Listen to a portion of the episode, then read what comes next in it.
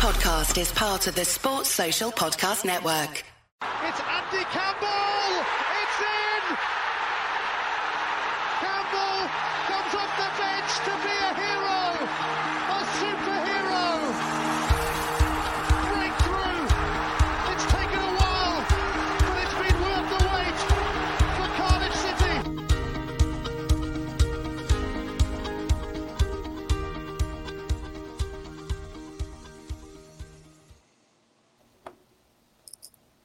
Hey guys, I'm Si, and welcome to Ace Podcast Nation. This is the Andy Campbell Football Show Extra, and this episode 69, te- technically, of the Andy Campbell Show. This show is live on Facebook, YouTube, Periscope, and Twitter. Ace Podcast Nation is also your home to many other great shows featuring top analysts, expert guests, and more. So please follow us on social media, subscribe to the YouTube channel, still the most direct way to support us. And uh, you can find links and information to all of that in the description below, as well as the post credits at the end of the show. And of course, you can follow the Andy Campbell shows on all social media at AC Footy Show. Uh, so give us a follow on there, and they're solely about the Andy Campbell show and football. Uh, just while we wait for the chats to fill up on the various platforms, a big thank you to Black Diamond Sports for all their support. Black Diamond Sports is a global sports agency representing sports stars from around the world. For more information, you can visit their social media pages as well as their brand new website. For more information, you can get the links in the description below again and the closing credits also, as well as our social media pages and bios and etc. And a sponsor for this show, as usual, is Bespoke Financial. Big thank you to them. And uh, we're just going to have a quick word from them before we get going. My mummy and daddy have been talking about life insurance. It sounds like something to protect my brother and me, but I don't really understand. Then my auntie Louise told mummy about Bespoke Financial Teesside. She said they're a local company who helped her with her life insurance. Mummy got in touch, and because they're based locally, a man called Darren was able to come to our house. He was really friendly. Darren stayed for a cup of tea and made it all really easy to understand. He said that life insurance will protect our home and family if anything bad were to happen. Like if mummy or daddy got sick, then we'd get enough money to take care of us, and our house would be paid for so it wouldn't get taken away. After an hour, Darren said goodbye, and mummy and daddy seemed a lot happier. Once it was all sorted, we could all relax and watch a film together as a family. I don't know why they didn't do it sooner.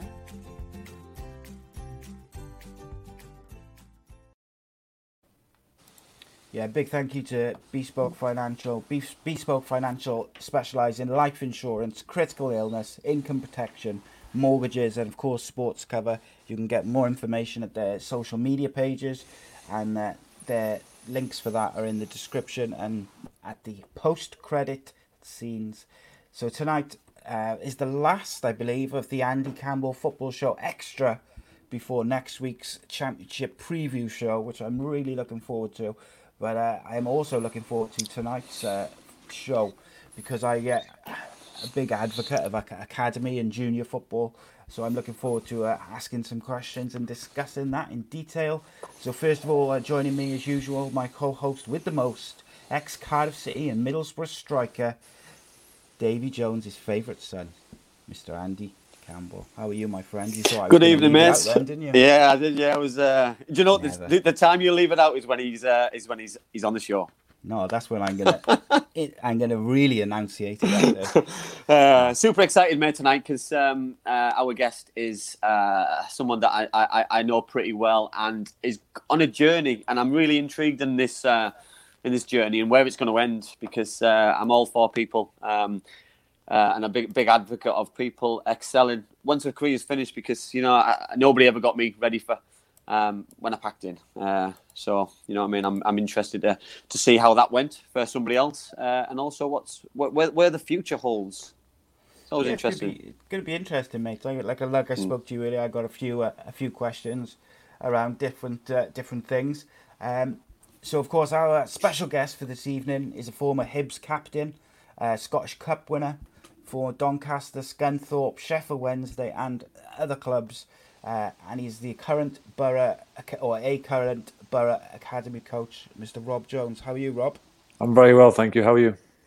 All right, thanks, mate. I'm looking forward to this. Yeah, thanks for coming on, Rob. Uh, No, pleasure. You know what I mean? It's. Uh, do you know what I I. I I, I was super excited, like looking up, looking up, and, and looking at the amount of, amount of games you played, and especially one area of it, which, which I'm gonna I'm gonna touch on later on, is um is the amount of goals you scored, um, which which is obviously uh, for a defender, by the way, uh, is Yeah. uh, is uh, wi- uh, without obviously penalties and free kicks and things, which uh, some people get by default and cheat. Uh, these are proper goals, you know, they're not not not not given to you. So it's uh, yeah, something something something which uh, your stats obviously don't lie. No, one- no one can ever take those kind of things away from you, you know, which is great. No, I it's just- uh, it's an intriguing one. That one. It is totally. I so I just straight away in the comments, James says that's it's like a copy and paste for the three of us next to each other. I'm, I'm not sure about that. Do you know what? Well, to, to be honest, to be honest, I'm, I'm not that bothered. I'm, I'm, I'm quite happy tonight, you know, because uh, I think recently it's been, I think not not probably on purpose, but there's been too much hair, far too much hair, that. Far too much hair, on far too show. much hair. So I think I think strategically, Rob, we've uh, we've brought it down to earth and uh, and and did it for them reasons. But even though you had an amazing career, I've done it for the hair, hair alone. That's all right. My, my, my hair went when I was about 14, I think. So getting well without it. Indeed. So, um, what we like to do first, Rob, is uh, do seven quick fire questions, which is the the magnificent seven as they're known, and all you need to do is just uh, basically say the first answer which comes to mind.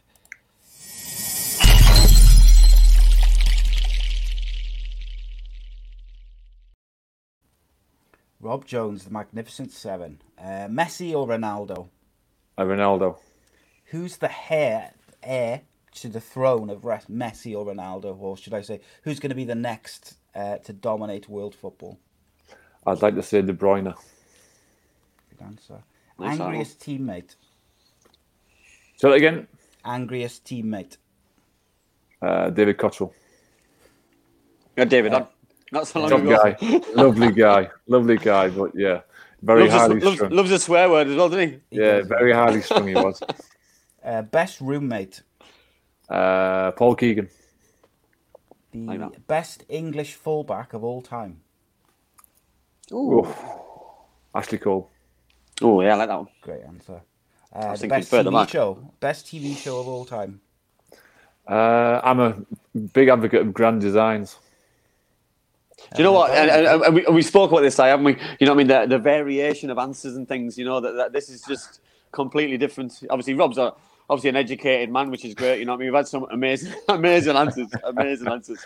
And, and bear, bear in mind, by the way, these questions aren't given out to Rob. He's uh, he's just got to think on the spot, so he hasn't made, he hasn't, uh, he hasn't been able to pre pre answer those questions. Yeah, indeed. That's it. He's got to just answer, haven't he? And uh, finally, the greatest Englishman of all time. Oh, Alan Shearer. Oh, It's a very good answer. it is a strong answer. Strong answer. Very good, very good. Uh, so, next on the docket, as it were, any other business where we uh, we have a look at uh, a couple of stories from around the football world. Um, I would like to start this week, Andy, and I would like to start with Gareth Bale, basically saying that Real Madrid are stopping him from moving away. Obviously, it's uh, something which is close to my heart as a proud Welshman, and um, I think the amount of abuse which Gareth Bale has taken in the media from the Real Madrid fans over the last couple of years, and and the way he's been treated by the club as a whole, has been nothing short of disgusting. And the only time he's able to speak his mind and say anything about it or respond to the abuse which he gets is when he's away with Wales. Um, and I think there is a line, and I don't think he went over that line in his comments this week. He basically just said that he's open to a move, but it's Real Madrid who are putting the the kibosh on it, as it were. And Yeah. I think he's perfectly entitled to do that. I don't think he said anything which was particularly out of order. I don't think he said anything which was bad. I'm going to play. I'm going to play devil's advocate a little bit here because, uh, I, listen, I think it's a bang out of order any football club keeping um, keeping a player of his stature um, and not really getting the value and value for money and, and, and playing him. You know what I mean? That it would work out for, ev- for everyone's best interests if he left. However, um, I'm not sure he's, he's he's he's done himself any good with. Um, in certain aspects, with uh, with uh, with the celebrations and with this with this golf thing for me, um, I think it's. Uh, I, I think that's obviously played a big a big thing, and and, and, knowing uh, big football clubs, now stubborn they can be, uh, and how stubborn some supporters can be at big clubs because they're, they're used to all this um, success and and and and I'll let you rot in the reserve, so to speak. That kind of um, process that I feel as though that, that they're using that as a as probably a scapegoat and, and punishing them a little bit. But I think it could have been handled a little bit better. I think I think the the, the social media, um, the media itself, I, I, think have played on it, and they haven't done himself any favors, and haven't done the, the boy or, or the agent or, the club any favors as well at the same time. Um, so just before we get Rob's take on that, I just wanted to say in response to that, um, first of all, the flag thing, you could say that it was maybe ill advised, but compared to the stuff that's said being said by people within the club and, and in the Spanish media about him, it was basically a play on what they were saying about him. It was a bit of fun. I don't think it did any harm. Yes, you could probably say maybe it wasn't the best thing to do. Um, second of all, I would also say he wouldn't be at Real Madrid if they hadn't decided at the very last minute to pull the plug on his move to, I think it was China. Um, you know, at the end of the day, that was their choice. And third of all, yes, they might say publicly that they're going to let him rot in the reserves, etc., etc., etc. They're paying him, or he, he's on about half a million quid a week. If they, I'm pretty sure, whilst it's not ideal, he's not going to be crying into his cornflakes that he's got to sit out for 12 let's, months. Let's let's put it let's put it in, in, in, in real terms. I wouldn't mind rotting in the reserves on quarter of a million pound a week. yeah, I'll be honest for six months. You know what I mean? So, but I know I also how, how important it is to play football. So you know what I mean. So, uh, Rob, what's your what's your thoughts on it? You know, let, let, let, let's go back to obviously the flag and um, and obviously sometimes how he seems to distance himself, but then also he's a player and he wants to play. Yeah, I think it's a, one of those conversations, you would get two different sides of every story. Uh, you've got the, the, the, side from the club, obviously paying him a vast amount of money each week to, to be a player. Uh, yeah. Obviously, Zinedine Zidane's chosen not to play him. It's not as if the, got to actually turn around and say, I'm, I'm refusing to play. He's uh, very open and, and transparent and saying he, he wants to play. He's just not been selected. Uh, so, mm. therefore, uh, for me, he has to think about pastures new. The club have to decide whether they are going to stick with him and stay with him, or they can they can cash in and, and let him move on to, to where he needs to be. Like I said earlier, he nearly went to China about uh, six, seven, eight months ago. I think that would have been probably the, the best fit at that particular time. Is that the best fit now? I don't think so. So he's he's come out in the paper today in the press saying that he wants to move back to the Premier League. Uh, so that will probably be the best fit for both groups. But can you can I see him going to a Man United, an Arsenal, a Chelsea, a Man City, Liverpool? I don't think so. I don't think that Real Madrid will sell to one of their possible uh, possible uh, fixtures in, in the Champions League. So uh, I think it will go to one of the lesser ones. And, and in fact, there's only really Everton got the cash to, to really invest in that. Is that why you is that why you saw then um, a potential move to China because it was gonna it was gonna fit as in wages wise uh, at the time. Obviously now they've got a cap, um, and obviously it wasn't going to be a rival as in Champions League, league. Um, you know what I mean? So that that at the time was the best fit personally for everybody, wasn't it? Yeah, I believe so. Uh, he's out, out out of the limelight as you you would like to like to think. He'd go and play in China. Nothing of any interest towards uh, what Real Madrid are or were doing. So it would be the best fit for both, both sides. But now I think you've got to be very Real Madrid will be very cautious about who they sell him to or who they allow him to go to. The um, the other aspect of it in the it's almost like who's going to blink first, isn't it, between the club and Gareth Bale? You know, are they going to say right, okay, we can't afford to pay you, so we got to either play you or get rid of you, or is he going to back down and? But I don't know what he could do because that's the other thing is that he can't move unless they agree to sell him, hmm. and he can't play if he's not picked. So, I, you know, his hands are tied in many ways. But the point I was going to make is obviously it's the Euros next summer. Wales do not want their arguably best player going in, having played zero amount of football other than internationals, into a big tournament. But it's also it's also a business as well, Si. You know, I mean, football's a business, and Real Madrid are a huge business, and they need every one of their big name players. Let's look at the Champions League final. If it wasn't for Gareth Bale, yeah, they wouldn't have won the Champions League. And if he's Four not fit Champions enough to, League, he's won, mate. With Real if he wasn't fit, if he wasn't fit for the last one, they wouldn't have won the Champions League. You know what I mean? So if he no. wasn't match fit, match sharp, he certainly wouldn't have been able to do that over a kick. So Oh. they've got to look at the bigger picture for me and see that he's an asset, regardless of upset, uh, regardless of anger, regardless of any other um, what's going on, out of favour. You know what I mean? That he's annoying people.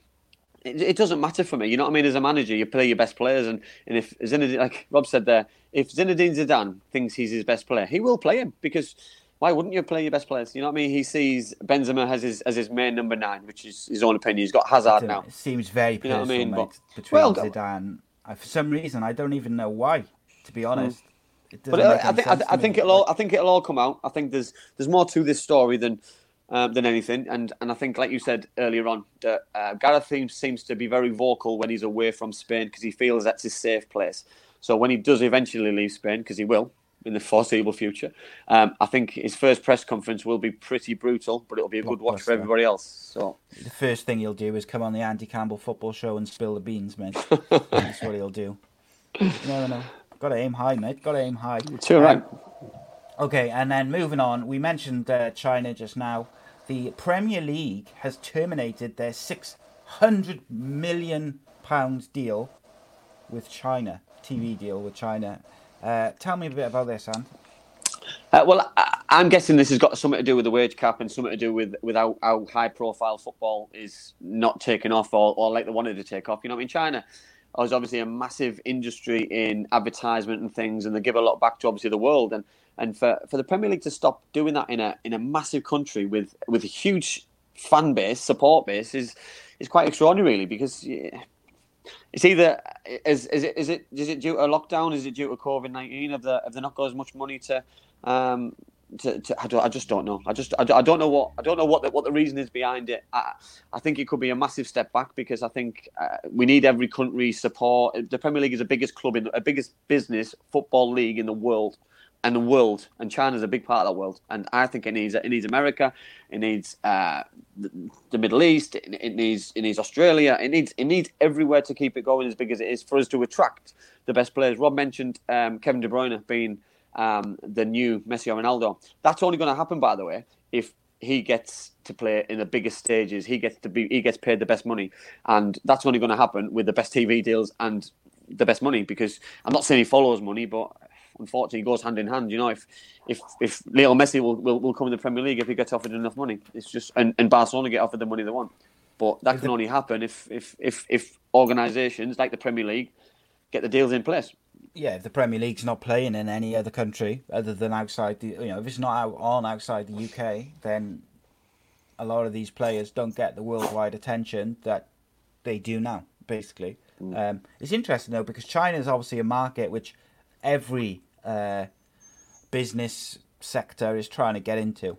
Everyone, whether it's TV, whether it's sport, whether it's wrestling or anything you could think of, every company wants to break into that Chinese market and dominate it for Yeah. their uh, industry. So I find it fascinating that such a large amount of money is seemingly just terminated out of the blue.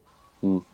Well, obviously, again, things will probably come out, mate. In the in the Yeah, there will. Oh, mister, there's, there's more to it. That there's more to it than this. You know what I mean? But like, how do how do global football supporters get to watch these kind of games? You know that we, that we all want to watch the best games in the world. I'm guessing the the Chinese football. You know, I I, I, I've, I, I did start watch a little bit of it at the, at the beginning and watched uh, obviously Hulk. Who signed there from? I think it was FC Porto, and Oscar obviously went from Chelsea, uh, and in other the good peaks of their careers, mate. As well. and Outovich and Outovich Bizarre. went. Um, you know, what I mean, Pellè went from Southampton. So I've kept an eye on uh, certain players, but now they've got a wage cap. The players are going to have to come back to Europe because, you know, what I mean, it's just it's not it's not worth the paper it's written on anymore. Unfortunately, what are your thoughts there, Rob, on uh, on Chinese football in general? Well, I, I've I've had the, the the I've been twice. So I went in 2004 when I was at Stockport and we played uh, a few of the Chinese teams that were up and coming, which it wasn't the massive boom as it is now. Yeah. And I was also I was there the back end of last year with with the university side to play in a tournament, and it's got- it's a completely different world now than it was in 2004. Uh, the high-rise buildings, the amount of money, the amount of in- infrastructure that's in the place is just inc- incredible. Uh, so I find it flabbergasting that they, they cannot fulfil their requirements with the with the uh, the Premier League to, to pay their their quota. I think it was quoted 160 million quid they, they owe to the Premier League for their first instalment, and for whatever reason, I can't envisage the fact they can't pay it. Yeah, it's such an enormous country. I Mm. think uh, they're probably choosing not to pay it right now, Mm. uh, which again. I, can't, I couldn't fathom because the, amount of people in China wanting to watch your Man United, your Chelsea's, your Arsenal's, your Liverpool's is is incredible, and the, Mm. the want uh, far outstrips the, the, the cash available. Yeah. Uh, but there's, there's, there's an underlying thing there because it's been going on for the last two years about the wage cap that's been brought brought into China. Maybe the Chinese football hasn't kicked off the way the Chinese government and the Chinese FA expected it to, Mm. I totally agree. they weren't totally agree. filling, they weren't filling stadiums. Mm. That's that's the thing. What was it like? What was it like when you visited playing for playing for Stockport? 'Cause obviously, when teams go over pre-season, it's it's, it's crazy. It's mayhem. You know what I mean? Obviously, fans want to fans want to watch English football, English footballers. It was just school children. Mm. That's what it was. So I presume that this is their probably their their, their starting market Yeah. 10, 15 years ago, where they get school children in for free. They come and uh, lessons are finished. They come and watch the game, and they entice them in that way. So they make them want to watch English style football. So in five, six, seven, eight years time, when when they're out working and living on their own, they use all that revenue to go and watch football. And for whatever reason, that hasn't came to the fruition that they expected it to. You, you, nobody wants to, to play football in a half full stadium. Nobody. No. Uh, But it's like you just said there, though, Rob, that it's the next generation. You know what I mean? That, that, that we we harp on about our football clubs. You know what I mean? All around the world, we've got we've got various uh, fans who watch this: West Ham, Middlesbrough, Cardiff, etc., Swansea, Leeds. That if it wasn't for the next generation, stadiums won't be full, and they're not going to be full for the for, for the foreseeable. You know, because they're the important people to get into. If that's free tickets for kids, like you just say, you know what I mean, or or or you can bring a kid a child for free. You, you've got them hooked, and you need to get them hooked because in 20, 30, 40, 50 years time, you know what I mean. The football clubs are still going to be here, and the football clubs need the continuation of generation for money. Um, uh, sponsorship, uh, kit sales, you know what I mean? It's, it's, it's constant. And, and when you have kids, your kids have kids, and the kids kids have kids, you want them all sort of follow suit and bring their kids because it's we, teams need it. They rely on it. yeah. Yeah, hundred percent. Um, sorry, I just wanted to circle back up just quickly to Gareth Bale. Gaz in the YouTube chat has just made a, a fascinating uh, little comment. Um, I'm not sure how much stock I put in it. No offense, Gaz, but he says there was a rumor going around London a few weeks back that Bale wanted to finish his career at Cardiff, starting after the Euros, which is why he's happy to sit out this year. Phew. I don't think It's a big rumor. It's, a- a massive, massive rumor. There's no way Massive that rumour. happens No. unless Cardiff are in the Premier League. Bec- simply because, and people, peop whenever I say that, people say, "Oh, well, Bellamy did it when he was playing for Man City." Bellamy wasn't on half a million quid a week. Yeah.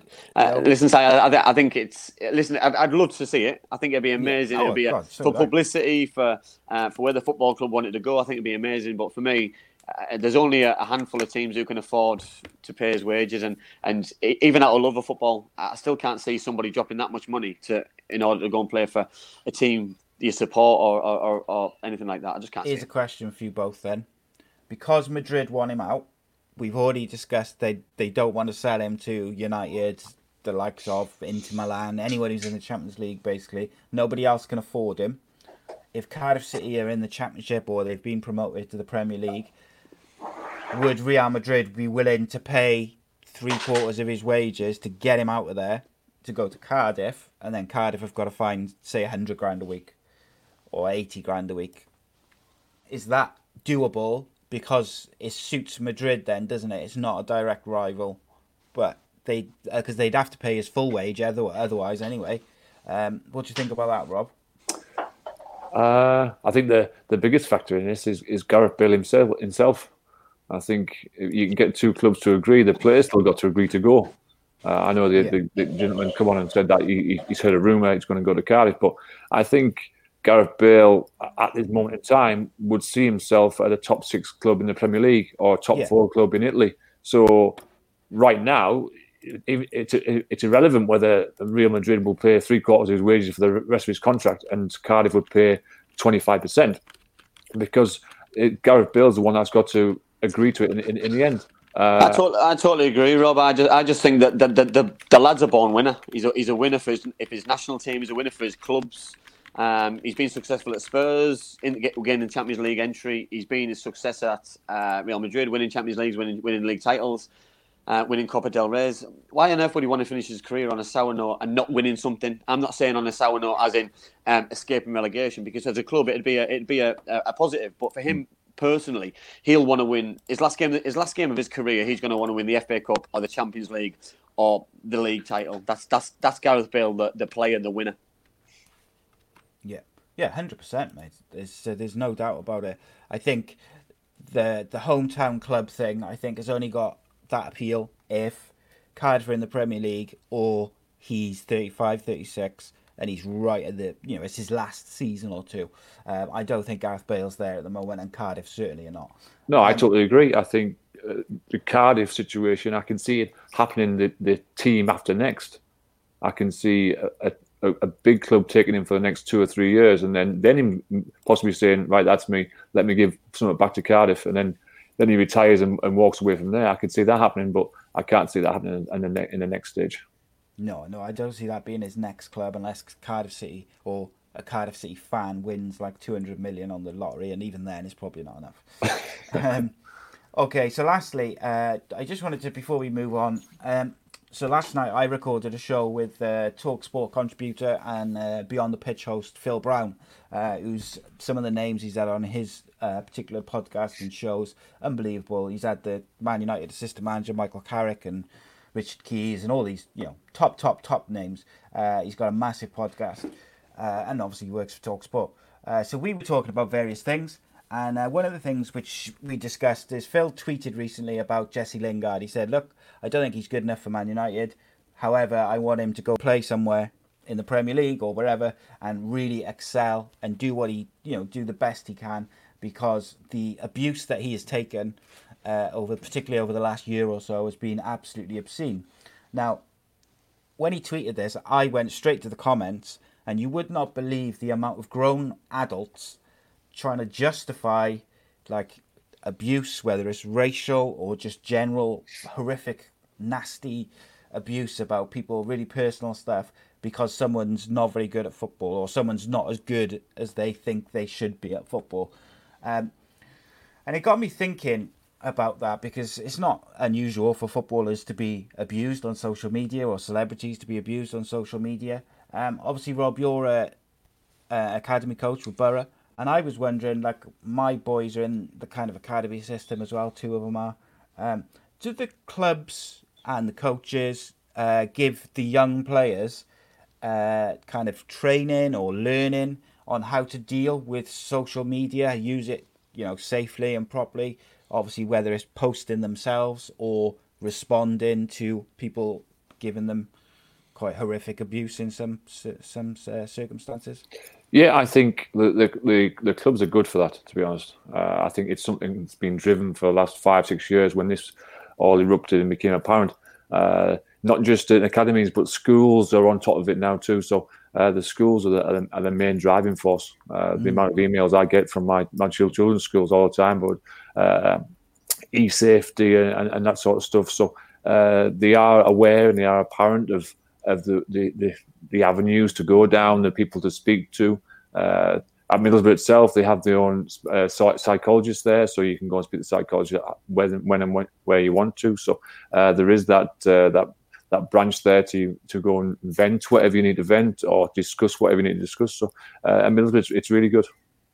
The yeah, problem you've got, Si, with social, the problem you've got with social media, Si, is is is yes, it's um, it's important to get that education. You know, I mean, kids are getting it at school, kids get it from uh, from parents, from from other quarters. But the problem we've got is, you put a tweet out there or a photo out there, it's out and it's never and it's never coming back, and it comes back yeah. to bite you on the backside, unfortunately. You know, um, and I know that for myself uh, from the tweet I put about about Dave Dave Jones uh, that uh, regardless how angry you are at the time, sometimes if you just count to 500, uh, in my case, that I, I, probably wouldn't have done what I'd done. I probably would still would have put something out.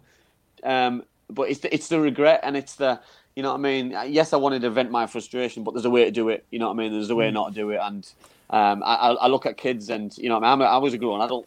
I, probably don't don't act like a grown, a grown adult, and mm. I certainly didn't that night. But um, when kids do it, they do it out of a mistake and out of out of just um, maybe showing off or uh, just just bad judgment of error. And, and I feel really sorry because some some young footballers it comes back and bite, bite them on the backside sometimes a little yeah. bit.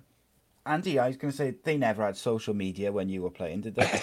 Not social media, no. But I'll tell you, good- computers. I'll tell you a good story though. When um, when I was coming through Middlesbrough, uh, so we were YTS, so we got uh, instead of obviously social media training, we got media training. So we got uh, how to speak properly in front of cameras, which is which is great. You know what I mean? Because obviously that was a we had our Boro TV was coming through, but it was rife with Ali Brownlee and, and Bernie and things. So it was uh, it was nice to be able to have the training before you went to go and speak to them. And we also had etiquette training as well. So obviously, which knife and fork to use, which spoon to use when you went to a restaurant. Which obviously, young players are going to going to eat in posh restaurants on a Friday before. Uh, before games with the first team and things, you, the, the, the, really helped uh, young players. You know what I mean? I'm not saying we took it seriously, by the way, because there was there was some right shenanigans going on. But you know what I mean? I think in the in the long term, I think it, it helps you and, and makes you grow. You know, because social media's taken over the world, and um, and academies, it's such an important. They have such an important role to play in the development of, of young people. You know, that because it's young lives. Because uh, and I know Rob's uh, going to talk about it later on about um, uh, about players who come and go from academies, but um, what you don't want to do is is, is, a, is a young person's life being ruined by something to put out on social media because it can be can be disastrous, absolutely disastrous. I think people as a whole, the human race as a whole, has lost the ability to be em- empathetic. Um, But you said there, so sorry, you said there about about about uh, all the comments on Jesse Lingard's or on or on someone's someone's tweet. Sorry, Phil's tweet. Um, for me, Twitter and Facebook play a huge role in this, In, and Instagram.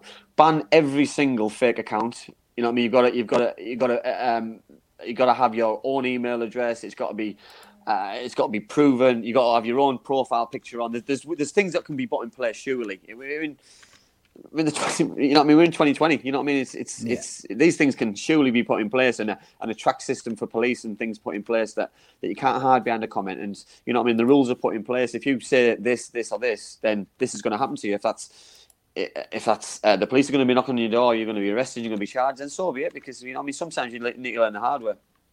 But so, Rob, I think uh, personally, I think that not just the fans and, and the clubs have got a responsibility. I think the media uh, have a responsibility because when you look at the way, for instance, Raheem Sterling has been treated by the English media, uh, the way he's been portrayed, um, some of the things that have been said about him, that stokes it all up. The things they, the, the way they portray Paul Pogba. Yes, these players don't help themselves, but the way that the media stokes it up, I think, contributes to the fans, or I wouldn't even say fans, but how people on social media think that they can basically say whatever they want.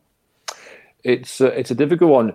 See, I'm I'm a I'm a firm believer that if you read the the tabloids, you buy newspaper things. The first thing we go to is an article where somebody it's gone wrong for somebody, or they've come out the wrong end of something. So, I think we're we're a nation where we look for the negatives in people rather than the positives, and we want to read the negatives to make us, feel, us ourselves feel better. Uh, I think you're talking about the, the media there. The media there if the media were, were positive about everyone and everything, I know that's not that's impossible, but if they were, I think that would be have a, a real impact on your likes of your Facebooks and your Instagram and your, and your, and your Snapchat and whatnot, because then people will be looking at the positive side of, of people and and what positives people do because we have we've got many positives in this country, many many positives, but that gets overshadowed sometimes by the negatives that are portrayed about individuals. You know, positives don't sell though, Rob, do they? You know, No, they don't sell because we we want to read about the negatives in in, hmm. in society to make ourselves hmm. feel better. And uh, Raheem Sterling, for example, you know that, that he gets a he gets a tattoo of his choice on his leg. Yes, it doesn't matter what it is. You know what I mean? He gets portrayed to be this gangster or whatever he whatever he's told he is. But he gives money to charity. He gives thousands and thousands of tickets away for the cup final. But Nothing that's gets not- mentioned, you know. But that's not what we want. To, that's not what people. That's not what sells, is it? Exactly, exactly. You know, I mean, the good thing, the good things aren't what sells, but there's more people involved in that than it is. He's doing things personally to himself, and it just it annoys me. It annoys me because Right. these people are um, normal human beings. You know what I mean? Like he's a normal human being. He's a very talented young boy who's got an amazing career, got lots of money, and good luck to him. He deserves everything he gets because of because of because of a the stick he gets, and b how talented he is. Probably the other way around, but Up to a few years ago, mate, when he was like in his early twenties, everybody, I think, most people thought that he had about six kids from different mothers, because that's what had been put around in, or the way it was portrayed in the newspapers and the radio and, and this, that, and the other. And nothing could have been further from the truth. But it's, and I think that contributes to the way people uh, view these these footballers, particularly the young ones. Um, and I think it's got to be really difficult to deal with. And that was where i was coming from initially was like the the kind of mental health side of it. Like it's hard enough trying to make it as a young footballer 16 17 trying to break in through the academy system into a first team squad at a professional club. And then when when you do break into that first team squad if you had a bad game you can end up getting hundreds of tweets telling you so. Um, that's got to be really difficult to deal with. And i think in many ways players these days have got to be mentally stronger than they did perhaps in your day um, when you guys were coming through. Like, don't get me wrong, I think in in other ways they don't have to be as mentally strong. Like things like chores around the ground. I know Andy, we've talked about it before with various guests. Like it's a big bugbear of mine. I think that the youth academy players should still have to clean the boots of the pros and and do chores around the ground and things. I think it's it's a really big part of them growing up and coming through. Um, where do you stand on that, Rob? Uh, like the players doing the chores and boots and stuff. Well, I, I think it's a part of the character building and the responsibility, uh, and it gives you that drive. See, for me, I've, I've watched 23s, I've watched under 18s for the last 10, 15 years, and the games, to be honest, some of them bore me because they're slow and methodical. And there's nothing really going on, uh, and it's very tactical and very technical. Where's the player that wants to get out of that situation where he's cleaning someone's boots and and and brushing the dressing rooms and get into that first team? And that when I was younger, when Andrew was younger, that was the drive. The drive was to be want to get out of where you are mm. into that first team dressing room and stay in there. Mm. Where now I, I, I believe it, it's too nicey nicey now. Uh, it, they're paid vast amounts of money to play 23s football. Uh, and where's where's your drive to get out? I think what was it the last time? Chelsea have so many millionaires that have never played for the first team. Hmm. It's it, it's crazy. Yeah, well, I watched uh, I watched the Youth Cup, and I'm going back about four years now. So it was Christensen, the centre half, who has played quite a lot of games last season now.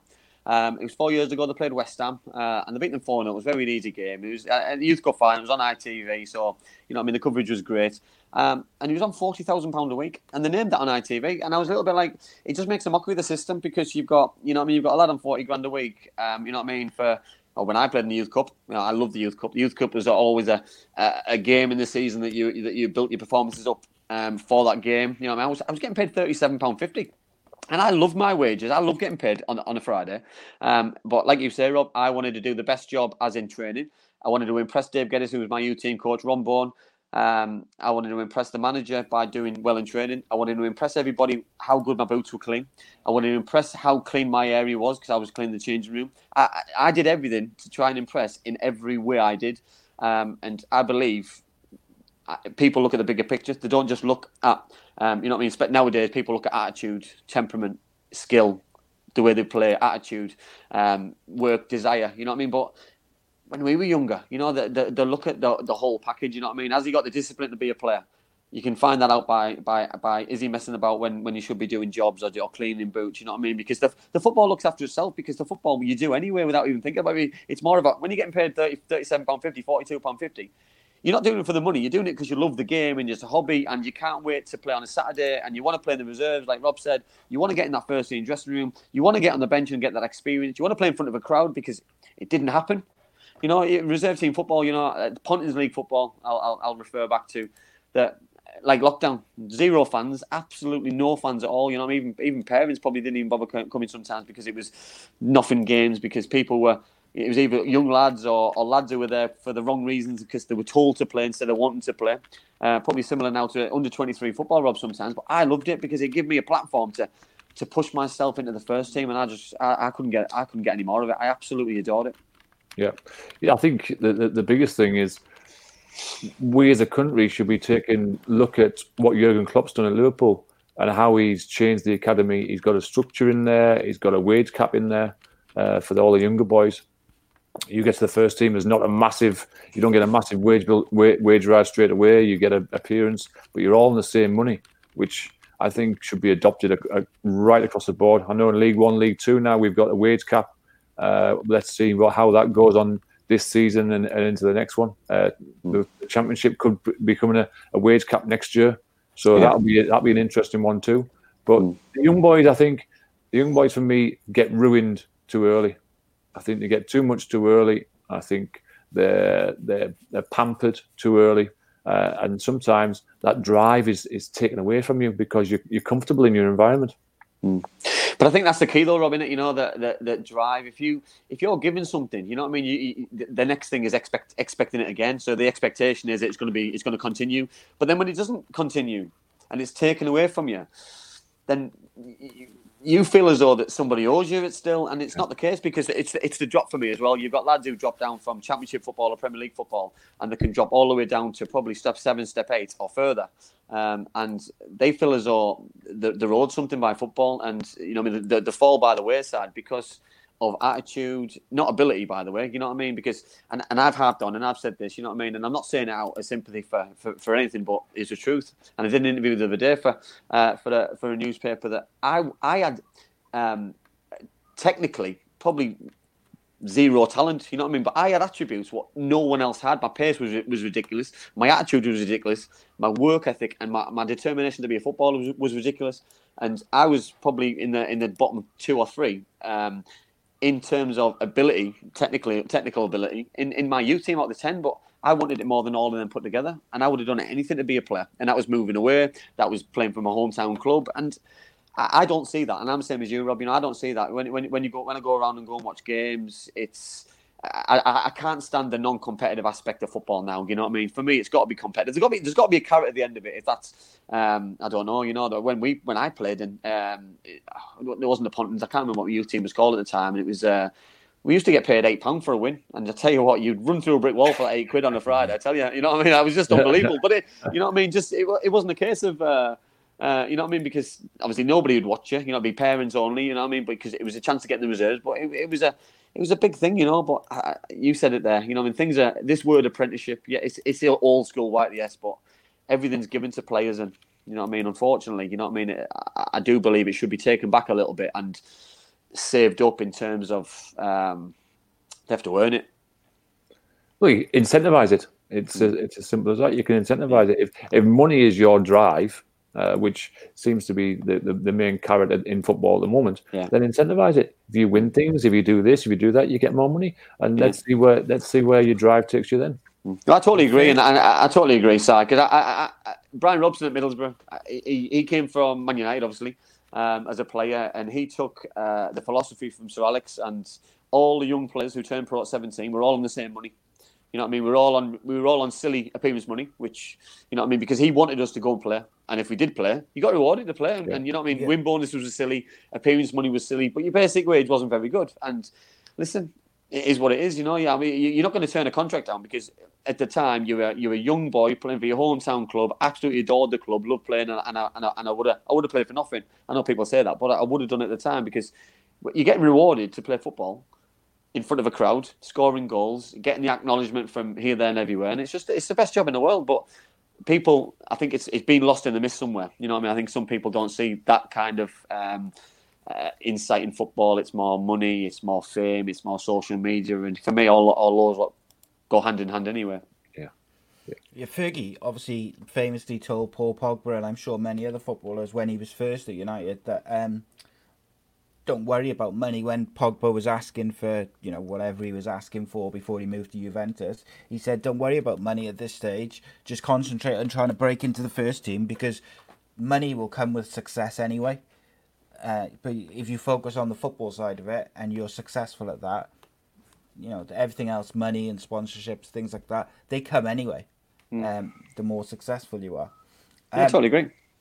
Okay, so uh, Rob, what I'd like to know from you is uh, what's your very first football memory, whether it's playing, watching, anything?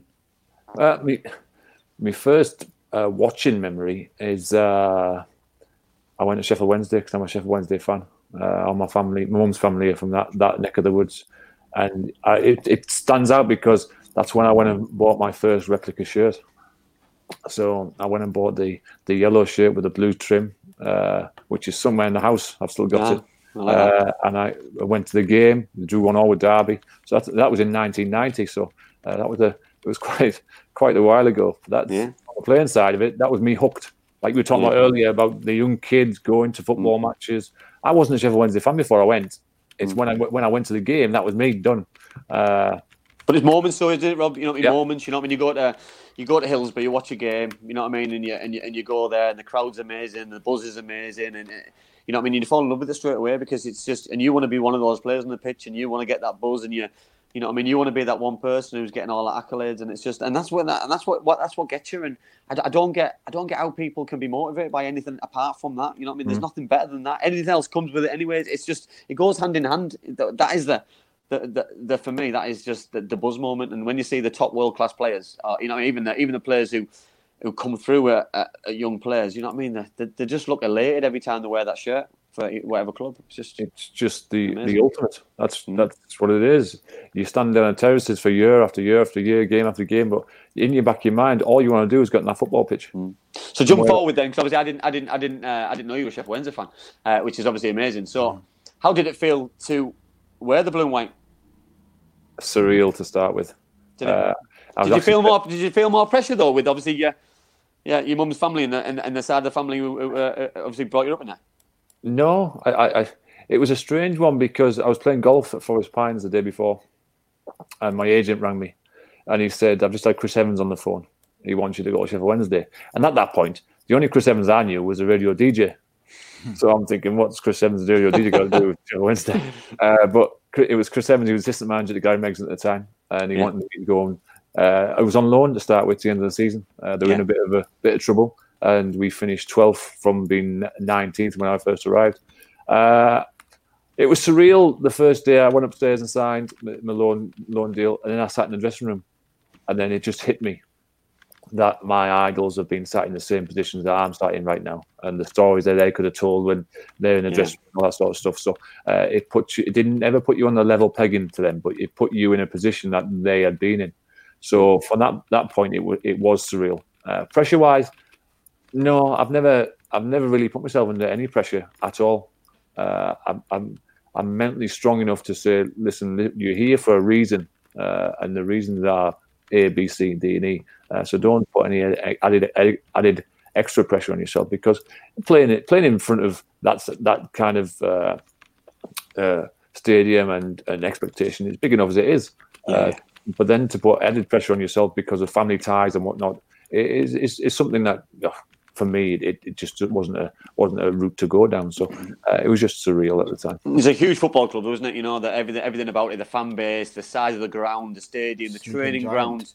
You know what I mean? I, I, I, there's one training ground I used to go to, and just I'd be buzzing for the for the two and a half hour journey because you just know you're playing on the carpet every every every game because it was just amazing. Everything Oh, about the place. the club's enormous, absolutely enormous. But and hopefully it jumps up this season and goes back to where it really rightfully belongs. Uh, but no, when that place is full, there's, there's no better no better place to be. Yeah, no, I totally agree. Totally agree. So obviously, then going back on ourselves a little bit. Um, so I, I want to talk to you about um, uh, about getting a break in football. So obviously, you uh, you played a lot of part time football. Uh, obviously, to start to start off with. So. Um, how important was that um, in your football education, as in as in playing? Because obviously playing uh, as a young boy, playing against men, because that's basically you going into men's football, and a Yeah. lot of people um, see that as a negative and don't want to do it. And I'm not, I'm not sure why, because you know what I mean. There's a, it's it's it's it's a, it's a fast way of learning, but I can understand that it can be a little bit daunting. Uh, but how important was that in your education? Uh, well, well, going right from the right back, a 12 year old, I got the opportunity to either sign schoolboys for York City or for Nottingham Forest. Uh, I chose York City to work with a guy called Ricky Sbragia, who was Yeah, fan- Ricky, yeah, uh, he left and went to uh, Man United at the time. United, yeah, yeah. he was one of Fergie's uh, yeah. assistants, wasn't he? and I got I got another coach who, for one for a b- better word, liked the local boys and not so much the ones that were traveling from afar. Uh, so I didn't play. I didn't play. Uh, I'd come, I'd train every Friday night, straight after school, get home at ten o'clock on a Friday, go back on the Sunday morning, and spend ten minutes on the pitch and watch the rest of it. And for me, that wasn't football. That's not what I signed up for. Yeah. So I'd probably done that for about three months, and without telling anybody, without discussing with anybody, I called the club and I asked to be released. And people were probably looking at it to say, "Are you for real? You've got you've, you're at a professional football club. You're playing football. Why are you being released?" I I got released because busy. I fell out of love with just standing watching other people play hmm. football, and I just hmm. wanted to play football. And it's it's crazy to think, but it's probably the best thing I ever did because I then went and played local pub football, which is on a Saturday afternoon. I played for Youth Club, uh, and I got to play, like you said, against men, and, I, and not just men who were just there for the for the for the fun and, and the chat, but men who wanted to win football matches. And men who wanted to hurt you as well. You know, Yeah, of course that's, that's Yeah. their job. Yeah, and the men that wanted to win games, and it meant so much to them. and They'd worked all week, and the Saturday was their release, and it was a massive, massive wake up call. Very quickly, uh, I was playing against teams against Dormanstown and, and and things like that. So it was you either sink or swim. It's as simple as that. Uh, and thankfully, I had a I had two. I had a guy called Peter Burton who was the coach and player at the time, centre half, uh, as hard as you like. Uh, loved the ruckus, uh, could play the game really well. And then another guy called Jed Hartley, who was from the same ilk, uh, just total old school footballers, Yeah. knew all the tricks in the book. And from see, we go back to the score, scoring goals. Before I went, I left York City. I was setting forward. Oh, there we go. That's that's where I played. You're giving it away. and then as soon as I, I moved to uh, Thornaby Youth Club, I played centre half. So 15, I completely changed from one end of the pitch to the other. And I then got taught by these two old stalwarts how to become a centre half properly. And uh, I learned so much off them too. And I was there two two seasons. And obviously I went up to Whitby after that Yeah. in the, the Unibond Premier, it was called then. But Yeah, yeah. uh, that, that those two seasons were me for me were oh just vital, vital in how I progressed through the leagues at that, at that point. Well, it was quite. Uh, when I was at Middlesbrough, we had in my first year at YTS. I'm the second year at YTS. We had uh, we had two teams which ran uh, simultaneously on a Saturday. So we had a team in the in the youth league which played Darlington, Hartlepool, York, Sunderland, etc. Leeds United, uh, and then we had we had another team in the um, Northern Alliance, which is I think uh, it's probably a league below. It's probably similar to Wearside League now, um, and we would play against uh, West Allotment Celtic. Um, I know they're obviously in the in the Northern League now, but um, and you would play against men who would, especially centre halves, fullbacks who would want to hurt you because you're playing against a 16 year old kid who plays for Middlesbrough who's going to be quicker than you. So the only way that he's not going to get past me is by is by kicking him. Yeah, Uh, I grew up so much in a in a in a real short space of time just by playing. Uh, probably a couple of games um, simultaneously in, in, in a couple of weeks, and I just thought it was a, a such a good education, such a good idea from the club um, to to have young boys playing in that kind of league because you know what I mean. There was there was games that, that we found it really easy passing balls and, and, and finding triangles and, and, and getting the best of these older players, um, and then there was other games where we got bullied and we got heavily beaten because we were shy young whippersnappers who got dominated by inexperienced players. And, and for me, it was just um, it was a great education and something which which probably held me in good good stem uh, for later on in my uh, football life and. Um, especially when I went semi-pro later on, um, and obviously playing, still playing now. That it's it's nice to it's nice to have that um, understanding of, of, of various leagues because you know what I mean. Footballers aren't all nice where they go on that pitch and, and don't want to hurt you. You know what I mean. Some footballers are brutal that they go on the pitch intentionally wanting to win a game and won't stand in anyone's way before to get three points, which I I, I really like to be honest. yeah. I, I remember playing when I was 15 against what, 35, 36 year old men, and I'd win a header or I'd win a tackle, and as soon as it, you'd done that, they'd got up and they'd say to you, "Do that again, and I'm going to really hurt you." And Yeah. they actually meant it. Yeah. So again, you had two choices: you either give them the ball or you do it to them again. Yeah, and it's just a, it's a, just a, a football education, I call it. Mm. Yeah. Uh, and again, you either rise to it or or you disappear. I totally agree, and, and, and it's so important though, signing it because we, we, we spoke about this, Yeah. haven't we? And spoke about um, how important it is for uh, young people to understand that it's not just about you know I mean, you, you could go through uh, a, an academy life, you could uh, play 12s, 13, 14s, 15s, 16s, 18s. 23s and you haven't played a competitive game and then all of a sudden you could get to 19 20 year olds not play a competitive game and then get thrown into a step six seven five four, whatever whatever step it is and competitive game and be lost in the moment and and I don't think it's fair because they haven't been given the right education and the right opportunity to succeed. And, and, and I feel sorry for those kind of players because you can spot them a mile off as well. They want the ball, they're neat and tidy on the ball, but eh, they haven't got the competitive edge, or, or it doesn't matter if they win, lose, or draw. But for me, listen, it's not always about being seven, eight, nine, ten out of ten each, each week. It's about getting the result. And if, if if I had to sacrifice my sometimes playing playing badly, but and not getting the ball, but the team winning and me keeping me shape, I'm all for it because for me the, the team is the only the only issue and the only the only way forward. Yeah, I agree.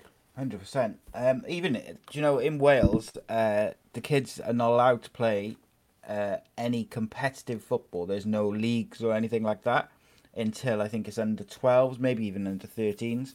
So, uh, or every game is basically classed as a friendly. Now, I understand why, particularly at, at like grassroots junior level, because they don't want the kids focusing on winning. They want them to develop technically, etc. And they want, you know, all the various reasons. However, I think uh, competitive football from that side is also important. Uh, so a quick example I'll give is uh, my youngest boy's team uh, the season before last barely won a game from September to Christmas, and then after Christmas they pretty much won every game or they didn't lose very many.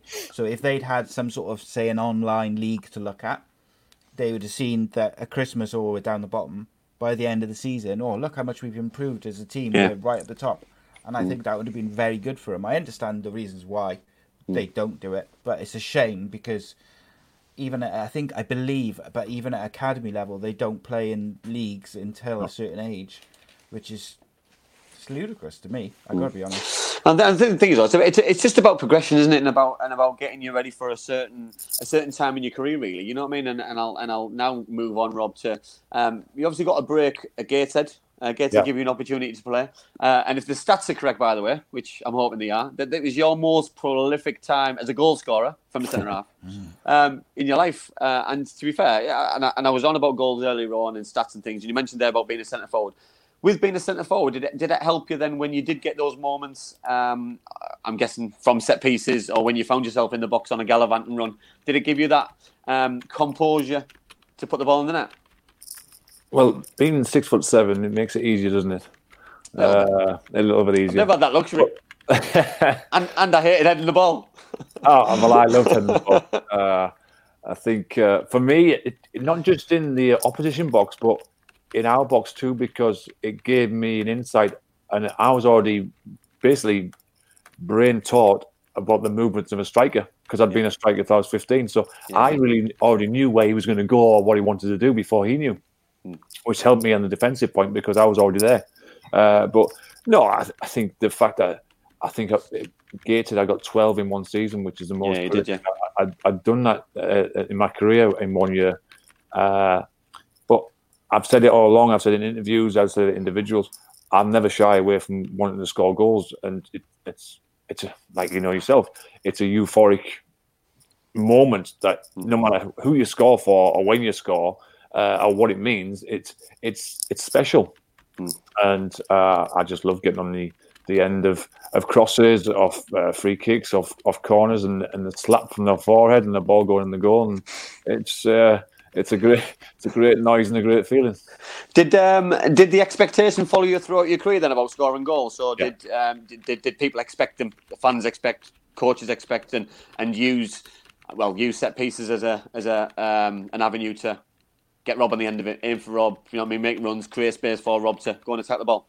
Yeah, I think the it was a it was a tactic that we we really uh, adhered to towards not so much at, uh, Stockport and Grimsby, but as I then went off to Hibs uh, after that, it was it become a more of a focus for set pieces, either for me to go and attack the ball and look to score myself, or me to go and win it at the far stick to bring it back across for the the on on, on running uh, striker or midfielder.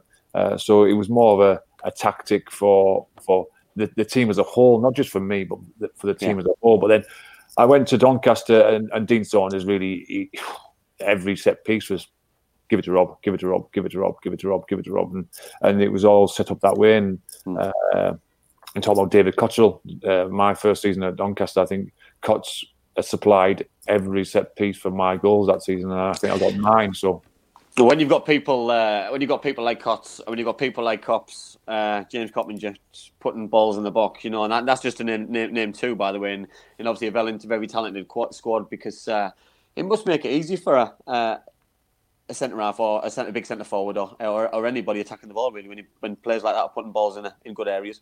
Well, you, you'll you'll know yourself if you've got a, a good winger who's going to put the ball in an area time and time and time again. It makes your life easier because you know when it's coming. Yeah. Uh, and it was no different for me. Whenever I went forward for a, a, a set piece or a corner, I knew where it was getting put. And you talk about cops and cots there. Their delivery was was incredible, and you knew exactly where they were going to put it, and it, it made my life easier. Yeah, we've got James on the show on Monday, so I'm, uh, I'll, I'll I'll ask him about how good you uh, how good you were, how many chances you missed, basically. So, I'll, uh, how many goals you set you up, so how much you owe him. But uh, but no, you mentioned you mentioned Hibs just then. I'm obviously I'm gonna.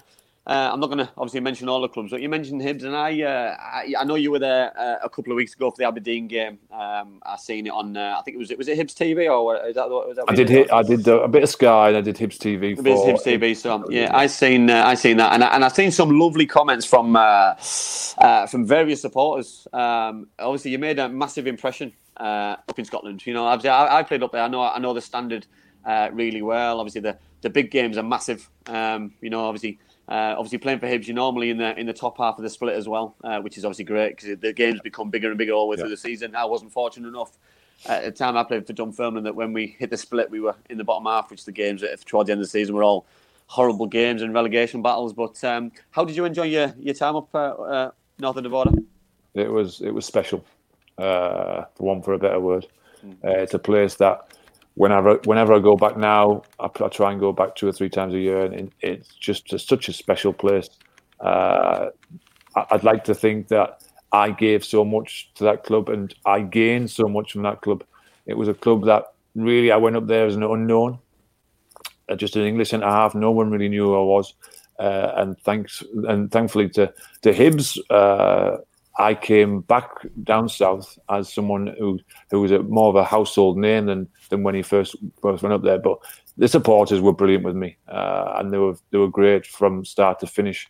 Uh, they could have waited to see what I did, but I think throughout my career I got along with the vast majority of supporters because, like you said, you said earlier, uh, and I think you, you you did yourself a bit of a, a disservice. I was not the most technically gifted footballer in the world. I was not the most pleasing on the eye footballer in the world. But what I did do is I would run and I would tackle and I would fight people and I'd do everything everything I possibly could to to enable my team to to win. And I think that's what endears you to supporters because they mm. know that your your your heart's on your sleeve, as you, as you, as you like to say, mm. and you, you, want, you want to win as much as they do. And one thing about obviously Hibs is, uh, and, and Hearts by the way, because obviously uh, the city's huge for football. You know what I mean? They're, very passionate. They love the football. They turn up in the droves, and that's just not that's not for the old firm games by the way. They turn up all the time, and it's. Uh, I I lived in Edinburgh when I was there. It was a lovely place to live. I got to go to various games in uh, for both Hearts and Hibs, and I, just, I, I I've got a massive. I'm a massive advocate for Scottish football, and I, and I think sometimes it doesn't get the publicity and the and the accolades and the and the, and the praise it gets because obviously lads move down south very well, more often than not, um, and unfortunately, um, doesn't get the credit it needs really, or should should get. No, no, no. Uh, the game I was at for the weekend was a really good game. Lots of tempo, lots of good players on show. Uh, it was it finished one 0 with a penalty, but that doesn't do the do the game justice. There was some really good play, uh, and it surprised me to be honest. I'd not been at a game for since last November, so I'd been out it a little while. But it was it was a really good game, and and there's some. You got your Celtic, you got your Rangers, you got your Aberdeen. Uh, obviously, Hearts went down, which is is is not great for the SPL itself, but uh, the Hibs fans will be delighted with that fact. Uh, but there's, there's some big clubs up there. There is some big clubs Yeah. up there, and, and like you say, the, it's not really uh, brought to the fore when you when you're in England. It, you, it's not talked about the way it should be because uh, it should be. I, maybe somewhere down the line that they, they, they create this intercontinental. Uh, cup game and, and things like that because I, I think they started last year with with a few teams from A- Aberdeen and whatnot uh, that do showcase Scottish football much more than they, they have done because uh, it, it, it needs showcasing because there's some big clubs up there and there's some very good players. Um, so, uh, Rob, we had a question uh, from the chat uh, from James Costley, who asked, "What's the biggest difference uh, between the playing in the Scottish League and the English League?" the relentless amount of games. It, see, I'm I, did three years up with Scotland, and and it, unless you were really moving along in the cup competitions uh, or playing in Europe, you very rarely played midweek. It would it wouldn't be very often. It would Yeah. be Saturday to Saturday or Saturday Monday and that sort of stuff. Uh, but then when I first came back down and I went to play in the championship with Scunthorpe, it was Saturday, Tuesday, Saturday, Tuesday, Saturday, Tuesday, Saturday, Tuesday. And I, I'm, I'm being honest, and I've said it to many people, I struggled to recover. It, I did struggle to recover because my body wasn't ready for the play, rest, recover, play, rest, recover, play, rest, recover. So that's probably the biggest difference between Scottish football and, and the English English football. Down here, it's just game after game after game after game, and and if, if you you're struggling to get to recover, you you will struggle. Um, another question, sorry, and Sorry. um, which someone sent in, which I've it's an absolutely fascinating question, which I've never actually heard anyone ask. Uh, Gaz asked in the YouTube chat, "Would you like to see the League Cups in England and Scotland combined, with the winner of the tour of the cup getting a Champions League spot to make the League Cup more important and worthwhile to everyone?" Oh. Interesting. Yeah, pick the bones out of that one. Yeah. I don't know where to start with that. And you go no, first, mate. oh, man, it's it's uh, it's a difficult one, isn't it? It's it's um, it's a lot of games. Yeah, yeah, it, it is, and, I, and especially now, you know, what I mean, they're trying to cut the amount of games which which are being played. So in order to do that now, it's just it's just it's at the minute it's an impossibility you- to start. It to, could to start replace pre-season friendlies, though. The like the I know, well, ones, They and- could, but but then the, the lads would have to come back even earlier for Mm. pre-season because these are competitive games. Because yeah, it makes a mockery if it's a competitive game if uh, you can use seven or eight subs because Yeah. the game the game becomes disjointed and uh, and we, we had we Yeah, had of a we had a we had a we, we, we harped on about the charity shield last week about that being no fun Pointless. because it's not competitive. So then we're, now we're talking about same Yeah, same I thing. mean, so for me, The other aspect, it'd be interesting to see how your Scot, uh, your Celtic, your Rangers, your Hibs, your Aberdeens did in a tournament which contained, you know, Premier League teams, Championship teams. I would, I would like, like, I'm stuck in two minds. I would like, I would love to see it. Well, they did. it Uh, would be they did one. way to They did one with spruce. Wales. They did one with because when Craig Harrison was manager at TNS, they did. Um, it was they had uh, Irish teams in it. They had Yep. low, low league Scottish teams in it. Yep. The Welsh Premier League teams were in it. Were in it because I'm sure they got. I'm sure they got beaten a final by uh, by a Scottish team. I think it was Queen of the South won it. I think. Yeah, I think they were, I think they were doing it uh, doing along those lines last year. I'm sure there was Yeah. something last year they were doing. what- the what- Iron, what- Irn-Bru. what's I, that? am sure. I'm sure it was the Irn-Bru Cup. I'm It sure was. that was what it was. Yeah. Yeah, it was the Iron Iron, Brew Brew Cup. Cup. Which, which by the by the way, that is the best name ever for a cup. We we, we harp on about the the Milk Cup. It is, but the Coca Cola Cup and the Irn-Bru Cup are the two best names ever for cup competitions, bar none, bar none, bar none. But hey ho, but no, I, I, I think. Um, listen, I, in in reality, it's not going to work. But you know, what I mean, as, as, a- as a dream, idea on paper. Oh, of course it I is, but it's- it's it's it's difficult uh, to- yeah. Well, it, it's difficult as well if, if there's a if there's a major tournament in the summer as well because you Mm. you're on about letting players um, rest in, and yeah. recover before they go on to a tournament. But you're on about starting the season earlier, potentially finishing the season later.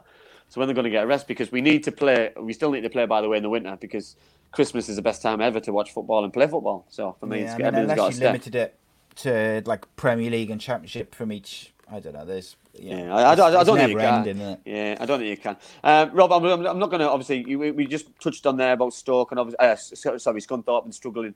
Uh, obviously, with the with the amount of games, obviously we touched on Sheffield Wednesday a little bit. Um, I'd like to touch on uh, Doncaster uh, a little bit before we uh, look into what your future plans and aspirations are and stuff. But obviously, you had some um, some really successful um, years at Doncaster, um, and obviously enjoyed your football and played with some very good players, and obviously played under uh, obviously good managers. You know what I mean? So uh, tell us about your time there and and uh, and how enjoyable it was.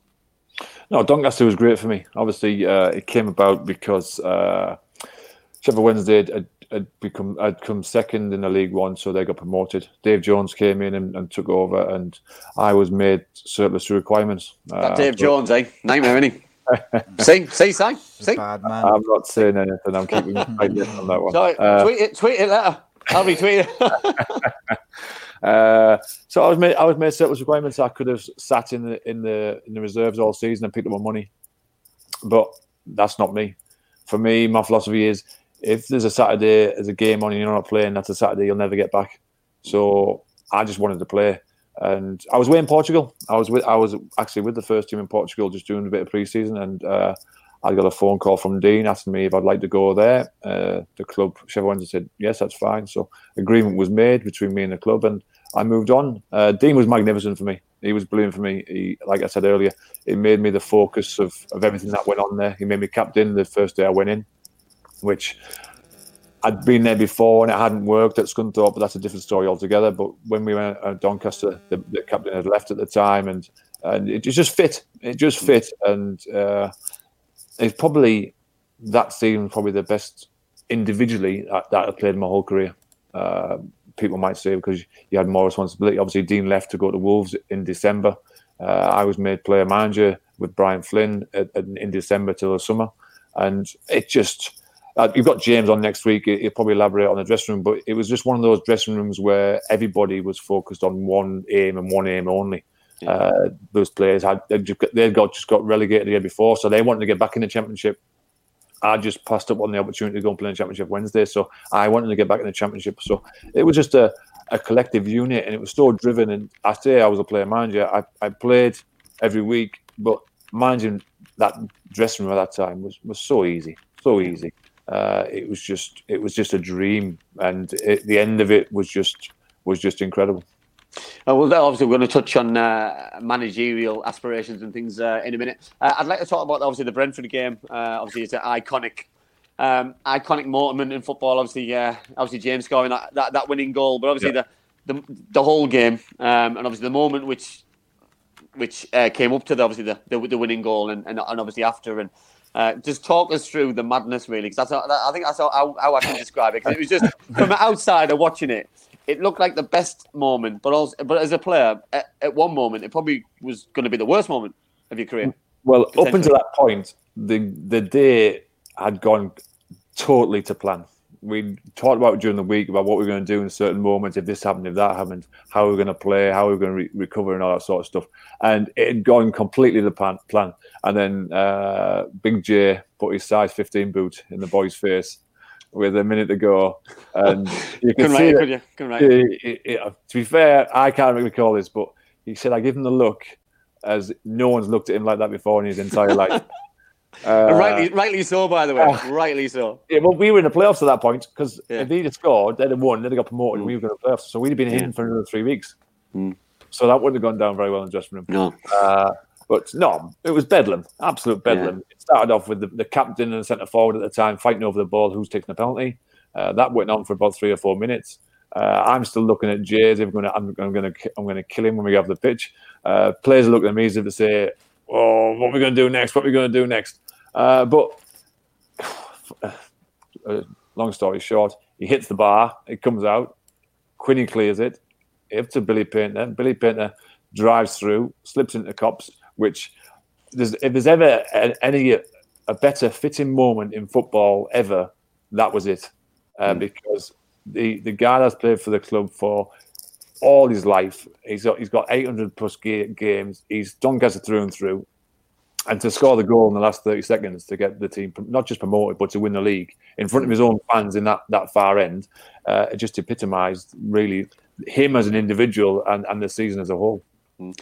Can you can you are you surprised how bad Brentford's defending was as a, a, a, in terms of they had a penalty but then they were wide open? Can, can you get your head round like because uh, I've, I've, I've, watched it I've watched it a couple of times and I've watched it from different points of view and I've watched it from um, if if if Brentford score the penalty then we're all there to celebrate which is great but he didn't score and you look absolutely stupid now because you've, you've no it, it, was crazy because I've got the aerial picture uh, of Billy Paynter just about to receive the ball on the halfway line uh, because someone just come up there. Billy Paynter was sat in the dugout.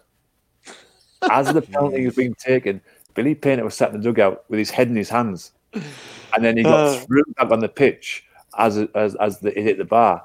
And then he receives the ball. But it was 2v1.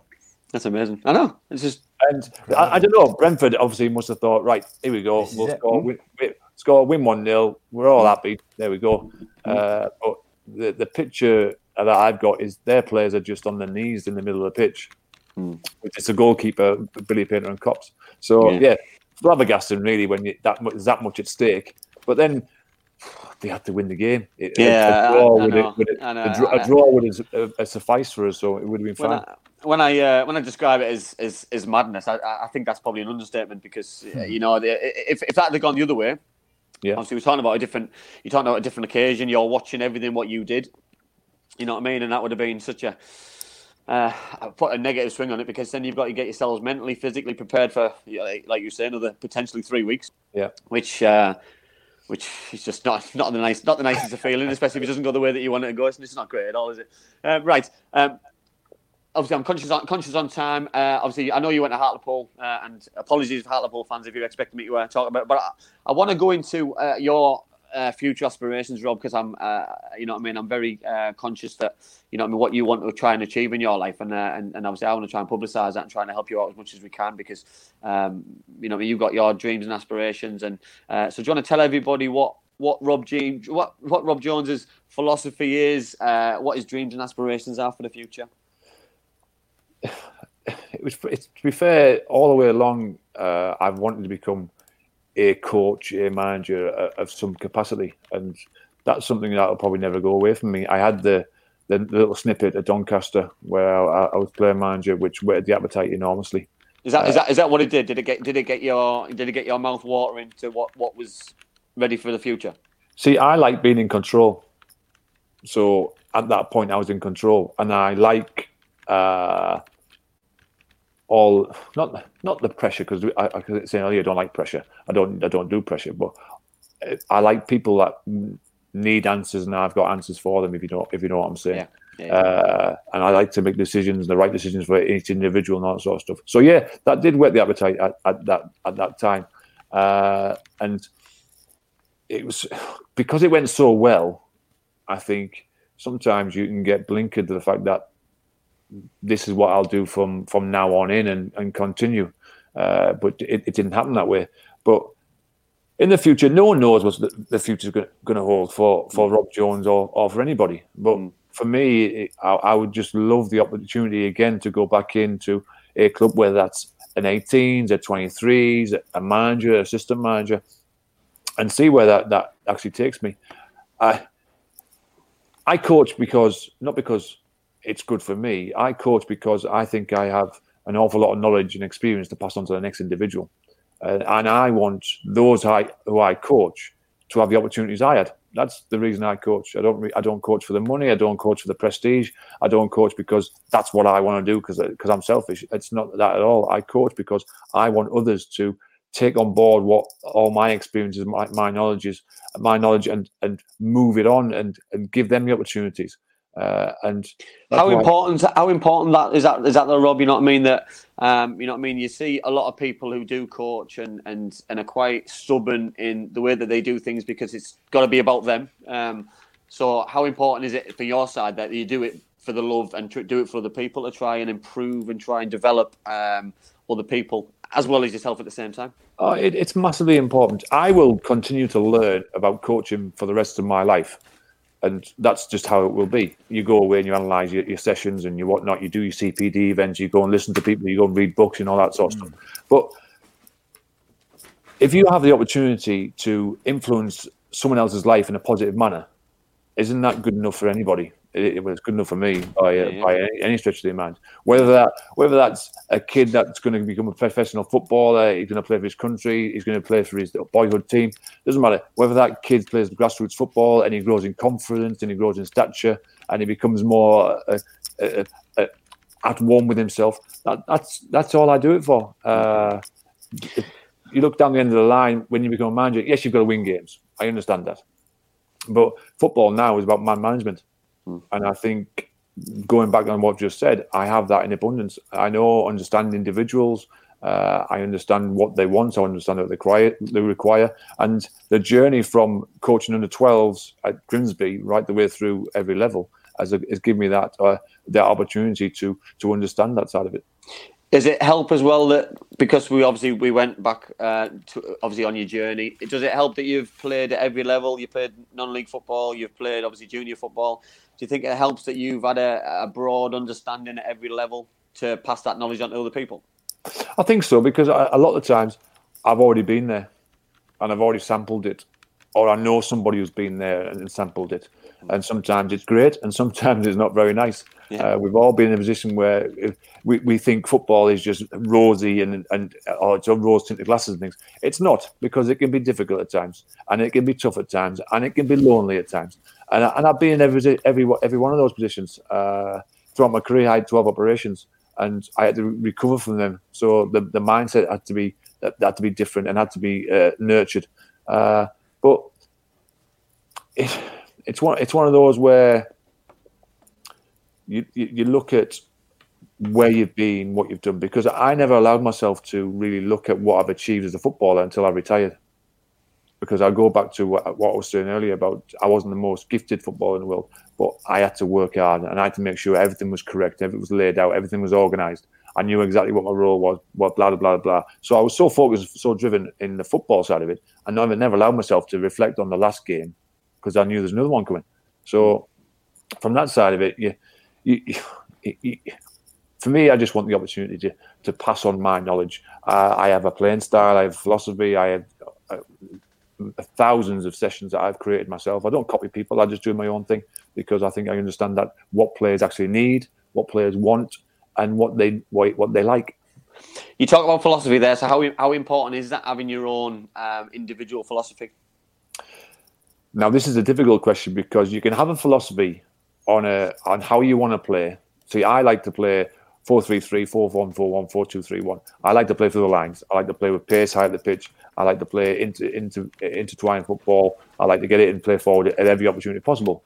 But I can't shy away from the fact that I might become a manager of a club that's struggling. Nine times out of ten, you go to a football club that the manager's been sacked because they're not winning games. Yeah. So confidence is low. Uh, the the understanding is probably low. And you go in there first day and say, right, I want to play total football. They look as if you're absolutely crazy. Hmm. So your philosophy sometimes is dictated by what you inherit. And then over time, you you over time you then can try and stamp your authority and your philosophy on the on the club itself. But at, in that specific moment, you've got to get them winning games. Or if you don't win games, you lose four in the bounce. Your job's in, in, in, in to become justified for. So I think also that's, uh, and I'll probably use an example that obviously Jonathan Woodgate uh, had his philosophy, he had his staff in place, he had everything in place that he wanted to play, but then obviously realised quite quickly um, that you're uh, working with players who don't really fit the, the style of play that you wanted with a high tempo, pace up front, high pressing game, and you know what I mean. That you, you see it in short bursts, but you know what I mean. You don't see it in the longevity of the, of the season, unfortunately. And like you just said there, it's so important to um, to um, gain the trust. You know what I mean? But it's a long term plan and a long term philosophy because. Uh, and and and I think this is my biggest bugbear in uh, in football, and especially probably lower league football, uh, probably championship downwards. Um, the managers aren't given enough time, and they're not given enough time to put that philosophy in place because people press that panic button, and they press the pan- panic button far too soon. And uh, unless you're a um, you know what I mean? That uh, Stevie G was being given a bit of time to implement his own style. Frank was given. Um, to be fair, Frank did a decent job at, at, at Derby, uh, but then obviously got an amazing job uh, Yeah. next pro- next progression. Uh, obviously, uh, JT and um, is obviously working as an assistant manager at, uh, or coach, or whatever his, his job title is at Villa. Um, but it's nice that these people are getting an opportunity. But I think there's there's, there's other young coaches who, who haven't played at the very top, who are better equipped to go into these kind of places, but don't get the opportunities. And and and and, and I feel that um, there's enough clubs um, for young coaches to be given a a a role under an experienced manager if that's the case, or, or just be thrown in the deep end if they're ready and they want it, because not everyone will take it if they get if they get offered it. But if someone's ready like yourself um, and, and are keen for it and have got ideas, philosophies, people who they want to work with in place, then for me, I'm a big advocate of just give somebody the opportunity. No, it, it's one of those ones where I I go through my life and I say to myself, don't answer your own questions. Uh, and I would say that to most chairmen, owners, technical directors, sporting directors. Please don't answer your own questions. If you want to give a young coach the opportunity at your club, then allow him to do that. Don't say, "Well, he's not ready," or "He's not old enough," or "He's not this," not that. How we how are you going to know unless you give these people the opportunity? You- You ain't going to know. Uh, so for me, you talk about the young English coaches coming through. There's lots of young, young English coaches coming through, lots of them, uh, and there's lots of them chomping at the bit. There's lots of ex pros out of the out of the Premier League who can't get a job because because of, of such like the situations. Uh, but it's it's one of those where, and unless you give people the opportunity, you never you're never going to find out the answer. I totally agree, and I, I, I, couldn't I couldn't find a better way of finishing the show, Rob. It's been an absolute pleasure, mate. I really appreciate uh, you giving your time up on a on a Friday evening. Oh, I know obviously you're a you're a busy man and uh, uh, and things. So I really appreciate um, coming on and telling us your story. Your story's a, a great story. You've had an amazing journey, um, and uh, I think we've both been maybe a little bit disrespectful on our ability tonight because. Uh, uh, but but attributes are uh, uh it's it's like Marmite, isn't it? Football, you know what I mean. You're either loved or you're hated by people, and you know what I mean. And I think that's what I like. You know what I mean. I'm a and and and Si'll back me up here, by the way. That, that uh, I'm like a kid in a sweet shop here on, the, on doing this show because I, I get to talk to so many people who I've played with, played against, uh, who I've I've watched, know the journey. Uh, but I get to, I get to know a little bit more. So I get to know who you support. I get to know. Uh, I get I get to look at your stats, which I'm a uh, a big fan of numbers, and uh, it just it just blows me away. Everything just blows me away, and I'm a, you know I mean I'm a, I'm loving every show I do because it's uh, and we do as, uh, as as a show because it's just that's phenomenal, and I, I, thank you so much for coming on. Oh no, it's been my pleasure. Uh, you'll come across many footballers who just want to talk football, and, I, am one of them. I'll talk yeah. football all day long. It just yeah. it doesn't doesn't make any difference to me. Uh, the clock doesn't tick for me when I talk about football. but, uh, no, it's been an absolute pleasure. Uh, Top, I, I thank you very much. Yeah, cheers, cheers Rob. Rob. Appreciate your time, and uh, obviously, cheers to and thank you to everyone who's tuned in uh, on the various platforms, all the comments, questions, etc. Uh, as usual, you can find this and every other show we do uh, youtube.com slash ace podcast nation for the video version the audio versions come out the next day uh, at all the usual podcast radio platforms and apps. Uh, this monday 7.30 the andy campbell football show with ex doncaster exeter and hartlepool midfielder mr james coppinger. Uh, big thank you to black diamond sports for all their support uh, in the build up to these shows and everything surrounding it. And of course, a massive, huge shout out and thanks to Bespoke Financial for supporting the shows uh, as usual. And um, just thank you to everyone for joining us. And uh, we will see you Monday live, 7.30 for the next Andy Campbell football show. And uh, also, don't forget to check Sunday, uh, 8 p.m. My uh, chat with Phil Brown, which is another football show. Uh, so all you football fans will enjoy that also. But uh, for the for now, I bid you a farewell. My mummy and daddy have been talking about life insurance. It sounds like something to protect my brother and me, but I don't really understand. Then my auntie Louise told mummy about Bespoke Financial Teesside. She said they're a local company who helped her with her life insurance. Mummy got in touch, and because they're based locally, a man called Darren was able to come to our house. He was really friendly. Darren stayed for a cup of tea and made it all really easy to understand. He said that life insurance will protect our home and family if anything bad were to happen. Like if mummy or daddy got sick, then we'd get enough money to take care of us, and our house would be paid for so we wouldn't get taken away. After an hour, Darren said goodbye and Mummy and Daddy seemed a lot happier. Once it was all sorted, we could all relax and watch a film together as a family. I don't know why they didn't do it sooner.